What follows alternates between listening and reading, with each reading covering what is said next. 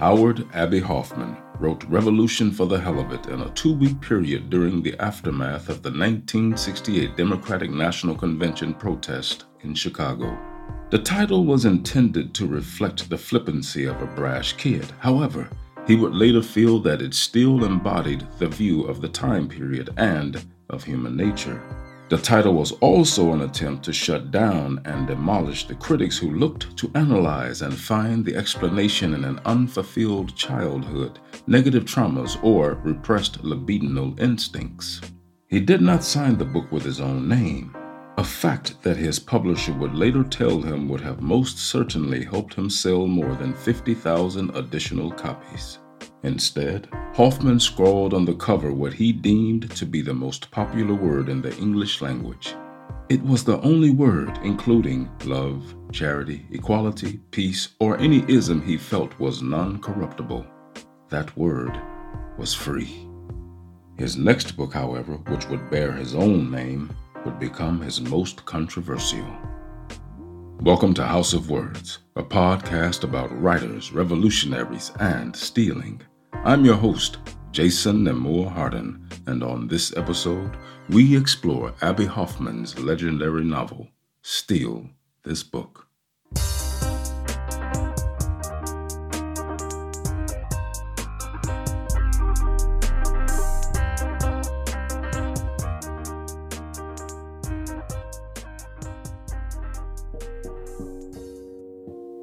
Quote, It's embarrassing you try to overthrow the government and you wind up on the bestsellers list. End quote.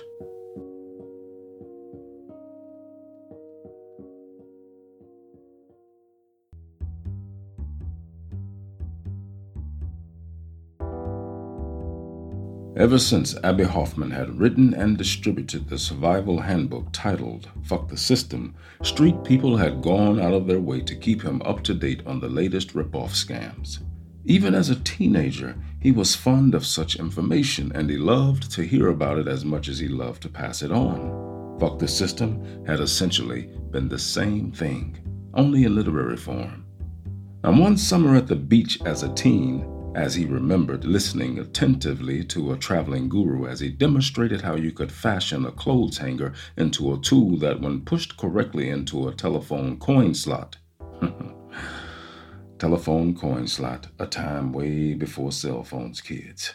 Anyway, this modified hanger would trigger the phone to release any money deposited, giving one free calls.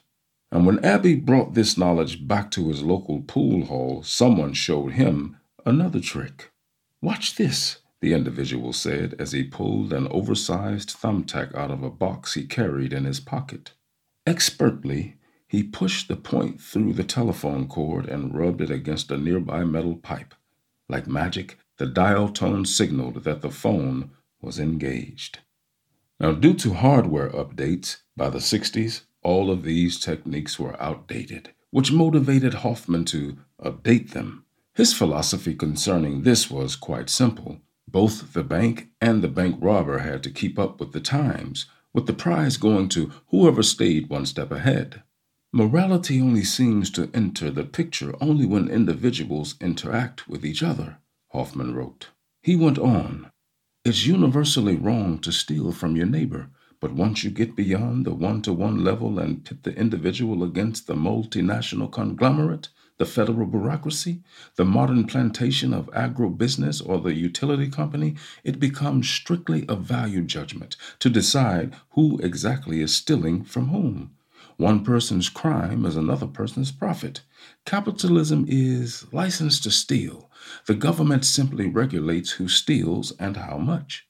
Now, he had always wanted to put together an outlaw handbook that would help raise consciousness on that point, while at the same time doing something about evening the score. Also, there was the challenge of testing the limits of free speech.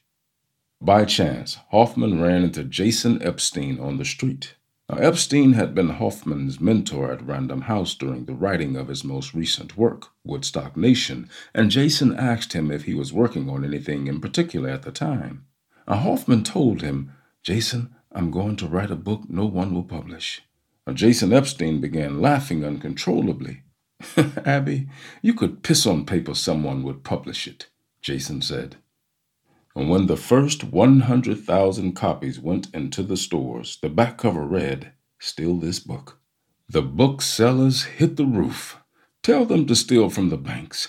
Tell them to steal from the phone companies. Tell them to steal from anybody, but don't tell them to steal from me, the book dealers had pleaded.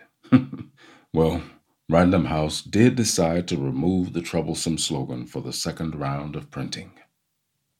Woodstock Nation went through nine or ten printings, some with the slogan intact, others without, all depending on which side yelled the loudest. Most important, however, was that it whetted Hoffman's appetite for trouble. Now he wanted the very troublesome slogan to be the title of the book. He reasoned that no one could censor the book title and began with the title and the challenge in his back pocket. A year of writing lay ahead.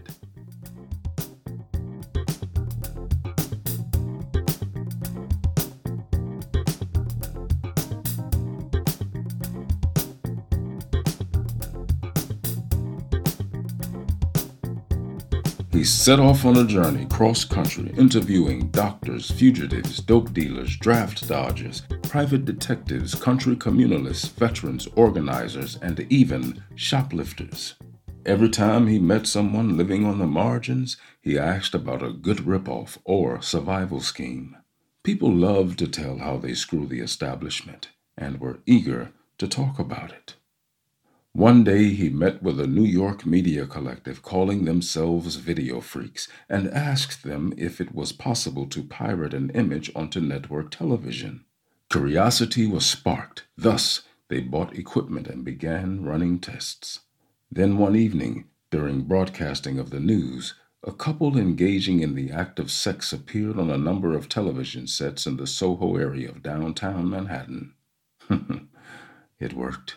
The media collective were spooked and scrambled. Of course, the technique they used went on to live in the pages of Steal This Book. Then, one night, a pale figure appeared and introduced to Abbie a two inch ivory plastic cube with four prongs sticking out of one side. The mysterious figure told him that when you put the device up to a payphone, you could call for free. It wasn't the most easy device to use, but it worked. Hoffman and his group bought 100 of the devices and distributed them to movement groups around the country. Furthermore, he managed to talk the mystery figure into sharing the wiring diagrams with him. And yes, these he also printed in the book. Now, despite going into illegal activities, most of the sections of the book dealt with legal ones.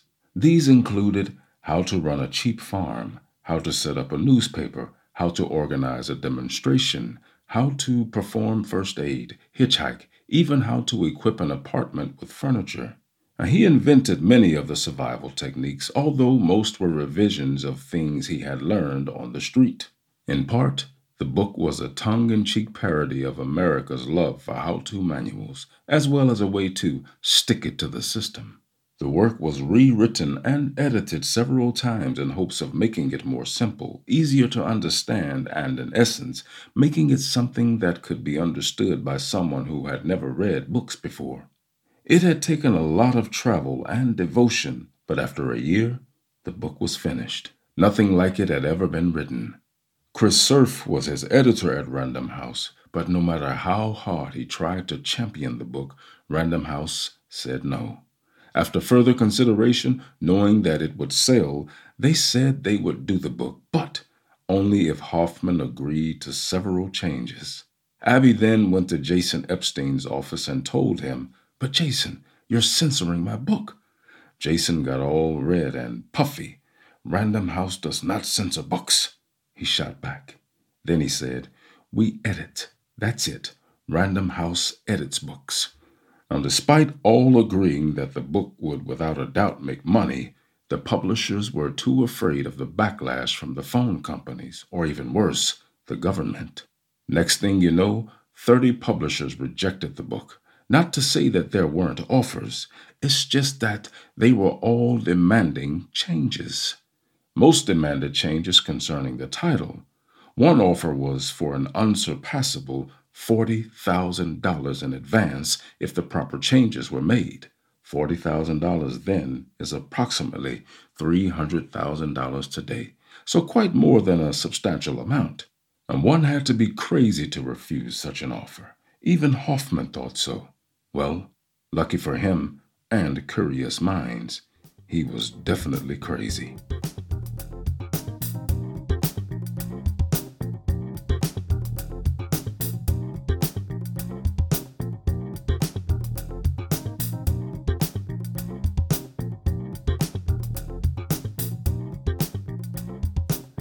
December 1970, just before he landed in jail for a few weeks following the chaos in Chicago, he met Rev. Thomas King Forcade. And Forcade, being the founder of an underground news service, had some minimal experience in publishing. He was interested in the book. Now, Hoffman's two week stay at Chateau Jail were spent finishing the book's introduction, while Forcade was to work on the editing. When Hoffman returned to regular society, he found that Forcade had concluded that publishing the book outside of mainstream wasn't something he was willing to do, and he demanded $8,000 from Hoffman for the two weeks he had spent editing. Hoffman then told him where to stick it. Forcade threatened to sue, and that was that. Next on the list of potential publishers was Grove Press, they told Hoffman that if he could raise money to publish the book himself and bring them 100,000 finished copies and bear all the legal risk, they would serve as distributor. He met their offer by borrowing $15,000 from friends to found Pirate Editions. Layouts, designs, more loans, typesetting, paste ups were arranged, and ads were composed and sent out. Before long, 100,000 books packed in cartons labeled Steal This Book began making their way around the country. As head of the publicity department, Hoffman sent copies for review. Everyone declined to review it. As head of public relations, Hoffman sent away 2,000 copies to movement groups. Every underground newspaper was sent a signed letter authorizing them to reprint the entire book and sell it locally as a fundraiser. British rights were given away free to an Irish civil rights group. Scotland Yard, not surprisingly, disapproved of that and banned the book from England. Soon there was a pirated Spanish version, as well as a French Canadian edition being distributed for free. And though the Japanese bought the rights for just $100, they sold something close to 50,000 copies of the book. Back in the good old USA, however, half of the distributors refused to carry the book. Cartons of books were shipped back and forth, and as a consequence, many cartons were going missing. A list of bannings, refusals to carry, confiscations, and all sorts of shady methods were used to take down the author and his book. One such instance was the Benjamin News Company in Montreal, which was raided by the Royal Canadian Police with a search and seizure warrant. Consequently, 4,000 copies of Steal This Book were confiscated. For the first time in history, Canada had banned the importation of a book for other reasons than pornographic.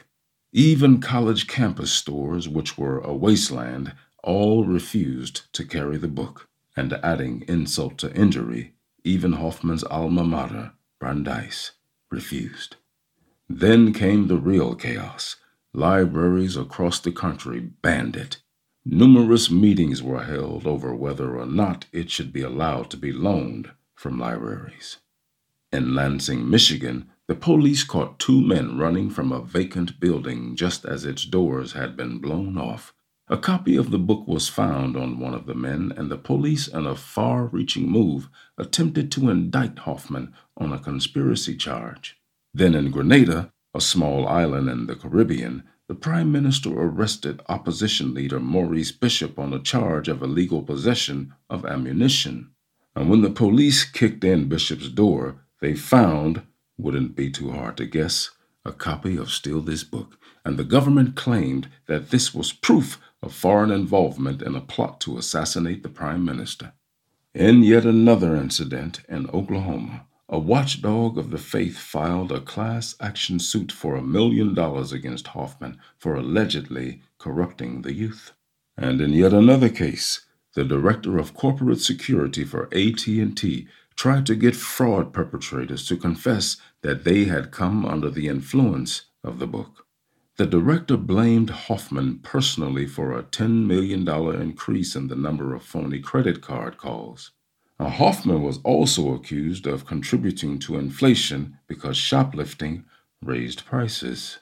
the bad or sad or funny news, depending on how one chooses to view it, continued to roll in as he began receiving letters which began, Well, I followed your advice and got busted. Please send me bail money. In regards to the AT&T case, they told the New York Times that a team of lawyers was researching ways to stop the book. Now, getting any promotion also proved difficult. With the exception of a small radio station in Boston, everyone rejected the radio commercial which Hoffman had personally put together himself. Furthermore, the San Francisco Chronicle was the sole newspaper to publish an ad. And the New York Times acceptability department wrote to Hoffman that the Times refused to advertise a book that advocated illegal activity while the New York Post ironically rejected an ad even though the book was listed for eight weeks on their paperback bestseller list. Grove Press estimated that half the books were being sold in New York City alone and that half their outlets refused to carry the book. In Pittsburgh, no stores carried the book. In Philadelphia, there was only one store, and that one would charge a dollar more than the cover price. When Hoffman took reporters on a tour there, no copies of the book could be found. Now, the San Francisco Bay Area was copyless as well. Then there was the Doubleday chain, whose entire line of bookstores boycotted the book.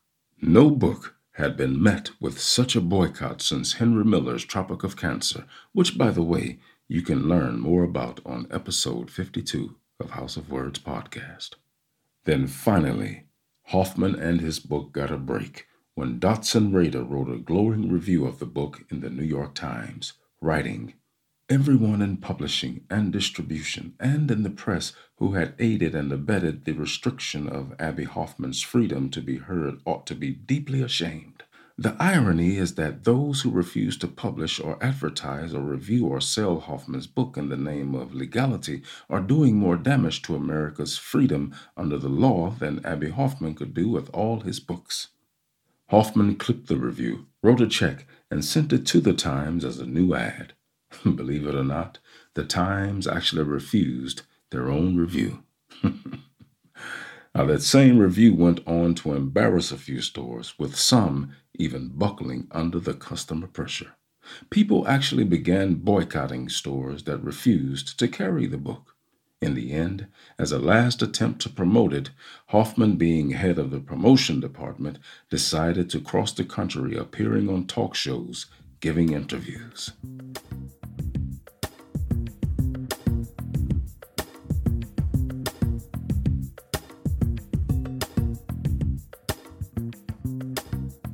Abbie Hoffman's experience with Steal This Book taught him some remarkable things about the media. He would hire a clipping service to keep track of the publicity campaign and was flabbergasted by the distortions and lies fabricated by the mainstream media. In Boston, for example, Hoffman was asked what he would do if someone stole from him. He responded by saying, Well, I certainly couldn't call the local constable, could I? And that's how it read in the Boston Globe. The Associated Press, however, had quite a different interpretation. I would call a cop, of course, the distorted translation read. That translation was a big hit, viral in essence, as hundreds of newspapers liked that interpretation better than the truth, which meant that that was the story they ran with. At the time, Hoffman and his wife were living in a $135 a month, two and a half room railroad apartment on one of the worst blocks in the Lower East Side. He owned no property, not even a car, never invested a penny, never had more than a few thousand dollars in the bank, struggling to support his three children. In the media, however, he was painted as a fashionable millionaire who routinely hung out with celebrities and movie stars in uptown clubs he had never been to. Hoffman collected scores of clippings and compiled a newspaper account made completely of lies he had read about himself in various publications. It was quite difficult to take serious, but probably just as easy for gullible readers to believe. In addition to all the defamation, there were other perhaps even more harmful hassles as well. For example, he was categorically refused any consumer credit just on general principle. His local supermarket went so far as to assign a special sales clerk to follow him up and down the aisles. Even when traveling, airline officials would place him into a little booth for examination. Uh, foolishly, in hindsight, Hoffman regretted having stated in his book that he knew of two foolproof ways to fly for free, but that he couldn't mention them. As a result of this, he apparently received 200 letters that began, You can trust me never to tell anyone. In all, he received about 15,000 letters, most of which said that Steal This Book was their favorite book or asking how they could get a hold of a copy, which may lead one to wonder when or if the censors and sanctionists will ever learn. According to Hoffman's autobiography, soon to be a major motion picture, the original manuscript of Steal This Book wound up in the Columbia University Library. However, according to Bernard Crystal, curator of rare books and manuscripts at Columbia University, not only don't they have the original manuscript, they don't even have a copy of the published edition. As usual, let's end this episode with a quote from the one man revolution himself. We were young, we were foolish, we were arrogant, but we were right. End quote.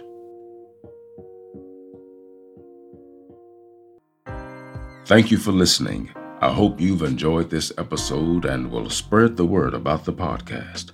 Once again, I have been your host, Jason Nemor Harden. We here at House of Words ask that you please consider helping to make this show easier to produce and more frequent by contributing on our Patreon page at patreon.com slash House of Words or paypal.me slash House of Words Podcast. Alternatively, you can subscribe and encourage others to subscribe to our YouTube page, House of Words Podcast. Every little bit helps, more than you might think. Until next time, keep turning those pages.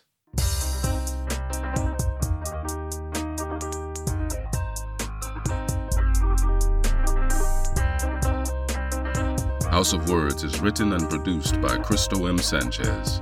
Narrated and written by me, Jason Nemor Harden. And music by Creature 9 and Wood. All rights and ownership belong to Cristo M. Sanchez and Jason Nemor Harden.